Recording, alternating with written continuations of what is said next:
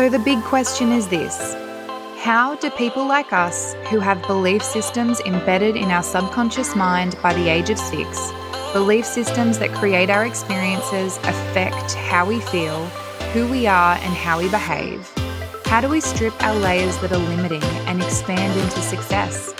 That is the question, and this podcast will give you the answers. My name is Kate Astill, and welcome to The Strip. Hello, and welcome back to another episode of The Strip podcast. I'm going to start today's episode with a recommendation, and before doing that, I'd like to welcome back Rod Fardell to The Strip. Rod is a personal trainer and health and fitness advocate. He joined us on episode 27, where he spoke about how we can expand through movement. Hey, Rod, and welcome back. Hey, Kate. Thanks for having me. And I'm really looking forward to giving my recommendation, particularly when looking at our current circumstance again from not only the COVID um, or COVID itself and people still looking at isolating um, that we're still in the position where at times we're spending a lot of time back inside. And that recommendation is Ted Lasso, the series Ted Lasso, uh, that was originally referred to us by your good friend, Lillian Walsh, who you've had, I believe, on the strip. Yeah, Ted Lasso is such a great show. And I think um, a lot of the themes are the reason why we're recommending the show, and it has a lot to do with expansion. So, for those of you that haven't seen Ted Lasso, it's about a small time American football coach, and he's hired to coach a professional football club in England, despite having no experience coaching football. What are some of the themes that touched you most when watching the show? Glad you asked. So, look, I think, you know, your amazing podcast, you talk about peeling back the layers and where you, and I won't tell you guys too much about it. I'll just talk about several, a couple of the themes that actually, once you've watched it, applying back to your own life, which is something I truly didn't expect um, once we had the recommendation.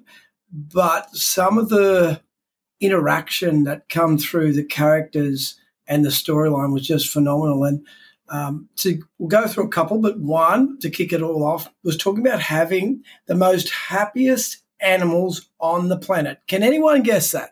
Kate? The happiest animal is a goldfish. And why is that? Because they've got a 10 second memory. Yeah. And look, I think when they were looking at the reference to that, um, it's so often that part of human nature is that we hold on to things and then we don't let them go. And I think when you think about the goldfish, well, him, which I had no idea at the time he was talking about it, but you know, it does make a lot of sense that we do go through a lot of phases and interaction and personal situations where we hold on to a lot of things that can create a lot of tension, a lot of angst, a lot of wasted energy to ourselves, um, where the, that 10 second rule is basically being able to let things go and I, think, you know, with Ted and his character, he also, um, within his group, uh, there was a, the interaction between um, him and a number of male characters as part of his coaching squad because he is a coach as part of his lead character in the role. And when he formed what they call the Diamond Dogs, which I thought was absolutely fantastic too, because it talked about male mental health and male interaction and male, I suppose, ability to sit there and, and talk and get opinions and advice, sometimes no advice, but ju- and listening, but just getting feedback from each other in relation to situations they were going through with their life. I think the Diamond Dogs opened up or promoted men's mental health. So it promoted them getting together and talking about issues that they're facing.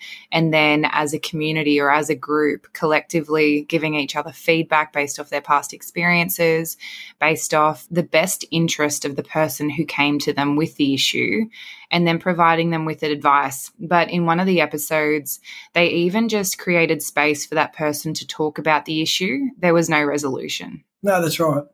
And they do it in such a a kind of light-hearted way that they don't change their own personalities. They don't pretend to be anything they're not when they're listening and or giving advice. Um, and it's interesting that a lot of the time that that advice is coming in play, they nearly tell a story to actually not fix the issue, but give the other person who's having the problem think about it from their own storyline. So they tell the story on top of the story, so to speak, which was absolutely fantastic. And the howling. and the howling to finish to finish the meat. If you've been listening to this podcast for a while, I routinely speak about limiting beliefs. And one way to rewrite limiting beliefs or have you look at a situation or a story in a different way is by actually telling another story. So, telling a story that rewrites that limiting belief or shows you that whatever it is you're thinking is actually a limiting belief and not factual. So, I think that that's really great as well. And the other thing that the Diamond Dogs do is they listen without judgment. It's a safe space for everyone to talk. No one's criticized, no one's laughed at, no one is made fun of. It's a serious circle where you can come to them, open up about any issues that you're having, and have the topic either one just listened to or discussed and have advice given. And it was funny because in you know a lot of the situations that arose were ad hoc. So someone, would, one of the guys would come in and say something, and then they would one one of the others would simply go, right, we need to call a meeting, official meeting now of the Diamond Dogs, everyone in attendance, shut the doors. And then they would just bring about the problem that was there with the door shut. And then they would go through the process of listening and then talking and then and, and going from there, which I thought was absolutely phenomenal. I think it's just about limiting beliefs. And as part of the show, the coach, his lead motivational word was actually believe which he wrote in big letters on a piece of a piece of cardboard and stuck above his office. So, which I thought was absolutely fantastic as well. Having that that there and having that in front of them, I thought was a magic thing for a lot of the players and coaches, and at particularly at times when they were getting beaten and those things that they lost that belief in themselves. So, which was really really nice. One of the other themes that hit home for me was forgiveness. There was a lot of things that happened in the show between the characters where they didn't always do right by each other. And in the end, they always owned. So, firstly, accountability. They owned what they'd done. And then they went to the person and apologized. There was no hard feelings. There was forgiveness that was demonstrated. And the, like the goldfish, 10 seconds later, the relationship had kind of mended and come back together. And in some instances, the relationship between the characters had grown stronger from the situation. What other themes did you see in the show that prompted this recommendation? There were so many themes, and as an individual, you'll see different things that probably relate back to yourself. One of the greatest, well, one of the greatest scenes part of it was they had a situation where it shows the the part of someone who's very judgmental and how he points out that instead of being judgmental, you should be curious. So rather than sitting there judging someone very, very quickly, which a lot of us can do, I know at times I can definitely get that soak of seeing something, hearing something, and I'll be on the judge rather than actually being curious. Um, and in the situation where you're watching the show, you'll pick it up. I'll tell you, it's about it's in the dartboard scene, but it's a great moment that identifies how important it is to ask questions, how important it is to be curious about something from the person involved and or the situation rather than just prejudging. And once you've done that, it just definitely opens up a whole world of openness and a whole world of you being open minded.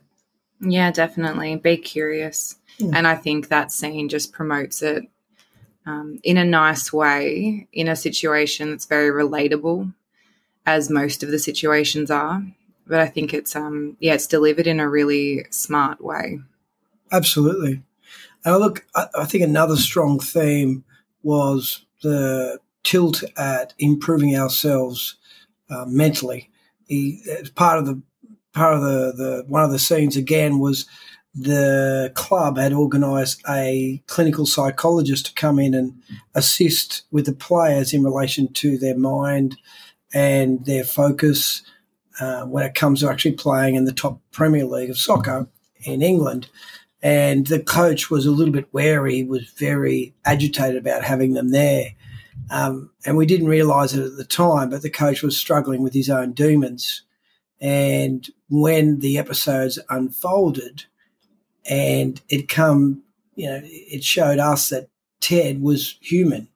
You know, when we started to see this the, the, the series unfold, it was like Ted had this amazing insight and enlightenment as a super coach in relation to helping others identify within themselves and become better people and become better players, and um, which was perfect. It was, like it was so good to see uh, on that level. But to identify that he had his own dramas, that was that come out. But it took quite some time. It wasn't just an easy opening, but it took some time. And when it did come out, they just identified that you know, when we are and we do need help, that we shouldn't be afraid to put our hand up to actually get help, um, no matter who you are, no matter what role you're in, even if that role is you know someone who is there to coach and motivate and and to assist people be better.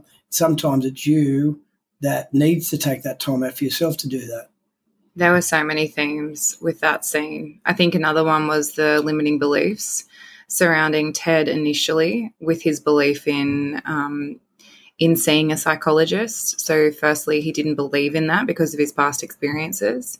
It also showed that even if you pay a psychologist to help you, they still care so there was this belief around exchanging money for help. They're only helping you because you're paying them to, not that they actually care. But the reason why they've gone into that industry is because they care about helping people. Yeah, and he had previously had a bad experience with that too. So it took him that period of time to again open up to that. But it was it was a great a great scene. Yeah, so I am definitely strongly recommending for everyone to actually watch the show. I think if we had more Ted Lassos in the world, and once you watch the show, you'll identify that just how big a difference you can make to others just by doing the little things in their lives to assist them. And sometimes we forget that. So we can definitely make not only yourself better, but you can actually help others by doing little things. And one of those things that were identified with the show was just by expressing happiness, by expressing joy, by ta- uh, thinking of others, by doing little things for others that they don't expect, taking that personal touch at times when you know they need it if you guys end up watching Ted Lasso because of this conversation, please let me know. Slide into my DMs. Let me know what you think, what your biggest take home messages were. And by no means, we're not advocating that you go and binge watch the series, but it's definitely something that we did. We just fell in love with it and thought that it needed to be shared. Absolutely. Thanks, Kate. And now to get into today's conversation. On this episode, I'm going to talk to you about how to live by design and not by default. Ask yourself this if you could, would you change anything about your life? There is a good chance that even if you are happy with most of the things that you have around you, you would still make some changes to your current life. Some of these things may be small changes that are easy to implement, but what if you feel that you may need some more significant change? For sure, this can be somewhat overwhelming, and there is a much greater chance that you will find it harder to be motivated to make those seemingly impossible changes. I am here to tell you that this doesn't have to be the case.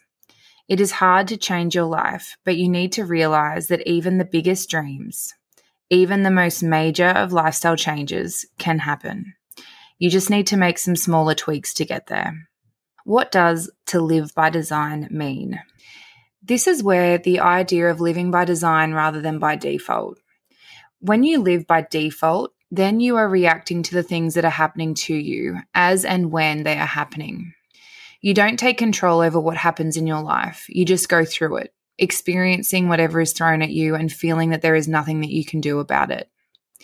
Living by design, in comparison, is where you do whatever you can to take charge of your life. You make decisions that impact how you feel and what happens to you. Or at the very least, you practice things such as mindfulness, which allows you to react to situations in the right way. It is good for all of us to try and live our lives by design. So, if you want to know more about how you can do this, I have put together my top tips on how to live by design. Firstly, have a sleep routine. You may think that sleep routines are for children, but this isn't strictly true. Yes, sleep routines will help children feel ready for bed and get the right amount of rest, but they can be just as useful for adults too. If you teach your body and your mind that it is time to wind down for bed, then you are going to be in a much better place to get some sleep. Think about what you want to do before you go to bed and make sure that you do that, whether it's having a warm cup of milk or settling down with a good book. Number two, be mindful. Mindfulness is recommended for various aspects of our lives, be that positive mental health or simply finding a connection with the world around us. If you want to make active choices in what happens to you, then being mindful is a key part of this. Rather than worrying about what might happen or what has happened in the past, if you focus on the moment that you are in right now and how you are feeling at that precise point in time, then you're going to be better placed to deal with whatever life wants to throw at you. Number three, set some boundaries. How you let others treat you can be a massive part of what happens to you during your life. It is very important that you have boundaries between what you will do and what you won't do. Think about how you can help those around you and how you can support them without it having a detrimental impact on your life and your emotional well being. Once you know what you can offer, then set some boundaries for yourself. Tell people what you can do above everything else. Don't be afraid to say no. It might not be what the other person wants to hear, but it is what you need to say. Number four, say your desires out loud. How can you ever know what you want in the long term if you don't say them? This means that one of the best things you can do to try and give yourself the chance to change your life is to say your desires out loud. Not only will you be able to remind yourself of what it is that you want to achieve, but you will also be telling those around you what it is you want to do. They will know where you are heading, and they will, so long as they positively impact your life, want to go with you to get there. Number five, be aware of your values. We all have personal values that form a massive part of who we are and what we do in life. This means that you should make sure that you are aware of which values appeal to you the most. When you know what you value, then you can start to find ways to unlock who you really are and be ready to be true to that person. You can also ignore any of the thoughts that other people have of you and then, in turn, what they project onto you or assume is true for you. Number six, practice gratitude. To make sure that you are thinking about how to change your life for the better is to be grateful for what you already have. Gratitude is essential to practice in your life. Not only does it give you the chance to sit back and think about all the good things that have happened to you, but it also sets you up for all the good things that are going to happen. Being grateful for what you have will also teach you that you can still find something suitable even in the most negative of situations. Number seven, Know what you are good at and own it. We all have talents and abilities that we can do well. All too often, we don't recognize these talents as being something positive, as something to be proud of, but we should. Recognizing what sets you apart from everyone else in the world and how that makes you unique can go a long way to changing your future path. If you know what you are good at and own it, you can work these gifts and talents into your future efforts. You can think about how to use it to your advantage and then get yourself on the right course. Of course, if you are still learning what it is that you are good at, then you could always ask others what they think. You may be surprised not only at learning about how they see you as a person, but also hearing these kind words from people that you care so much about is always going to make you feel amazing inside and out. And number eight, create your blueprint to live by design. Living by design is an action, so don't just talk about it. Set up small objectives which lead you to your ultimate goal, your ideal life. Break down what needs to happen daily, weekly, and monthly. Remember, as you continue on this journey, your excitement will build as your mini goals are achieved. If you would like help in creating your blueprint to live by design, you can book in a one hour session with me for $90 for the month of January. To inquire, please email me at kate at kateastill.com. As you can see, it's really important to make sure that you know how to take charge of your own life. However, the good news is that there are so many ways that you can do this and turn things around. Don't just wait for good fortune to come to you and transform what it is that you hope for. Do whatever you can to change things for yourself. Be the person you want to be and achieve the things that you want to accomplish in your future. Thank you so much for listening to today's episode. If you enjoyed, please hit the subscribe button and leave a five star review. Check the show notes to links to information from today's conversation. And if you'd like to suggest a future guest, please follow at Kate Astill underscore on Instagram and send through a direct message. As always, stay true to you.